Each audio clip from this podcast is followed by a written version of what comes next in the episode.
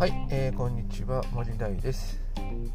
えー、私は北海道の田舎者で、えー、東京でパワハラされて廃人になりました、うつ病を発症し今は北海道に U ターンしております、え本業の方はね転職して年収が1.5倍。副業は、え月6桁ですね。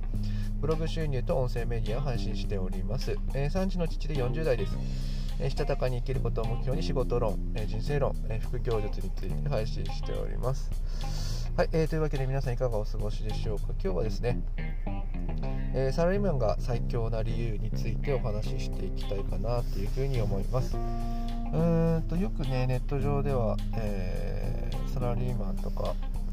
うん、フリーランスになろうとかっていうような、ね、ことが、えー、もてはやされてはいますけれども、うん、実はねサラリーマンっていうのも悪くないのかなっていうふうに僕は自身は思っているし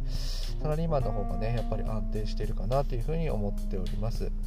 まあ、理由はね、えー、いくえー、と5つね、え、お話ししていきたいかなというふうに思います。まず1つ目、えー、サラリーマンは結果が、えー、まあ、うまく、ね、出せなかったりダメでも、えー、給料がもらえるってことですね、うん、うまくいかなかったとして結果がダメでも、まあ、生活には困らないっていうことですね、え2つ目2つ目はですね、えーと、与えられた仕事をやっておけば基本的には OK ですね。うんと必要以上な、ね、ことをこう要求されることもあるのかもしれないけど基本的にはあの与えられたことだけをやっていれば、まあ、問題ないっていうのが、まあ、会社員の仕事の仕方ですよね。はい、だから、うん、必要以上なことはね別にしなくても、まあ、生活はしていけるかなっていうふうに思います。3つ目3つ目は休みの日は基本的には休みですよね。休みの日に仕事をするっていうことは基本的にはないです、まあ、休日出勤させられたりとかですね、うん、休日にも仕事のことを考えなくてはいけないっていうことはあるのかもしれないけど基本的には、え、フリーっていうようなことかなっていうふうに思います。4つ目4つ目は、えー、社会保障や厚生年金に入れる。ですね社会保障の社会保険とかですね厚生年金も半分ね企業側が受け持ってくれているということでこれはやっぱりフリーランスと比べてかなりでかいかなというふうに思います、まあ、国保とね厚生年金では全然あの定年後ですか年金がねもらえる額で全然違いますからそういう意味ではすごくあの老後とかの資金的にはあのかなり変わってくるかなっていうふうに思います。5つ目。5つ目は、えー、日本だったらね終身雇用も夢じゃないってことです、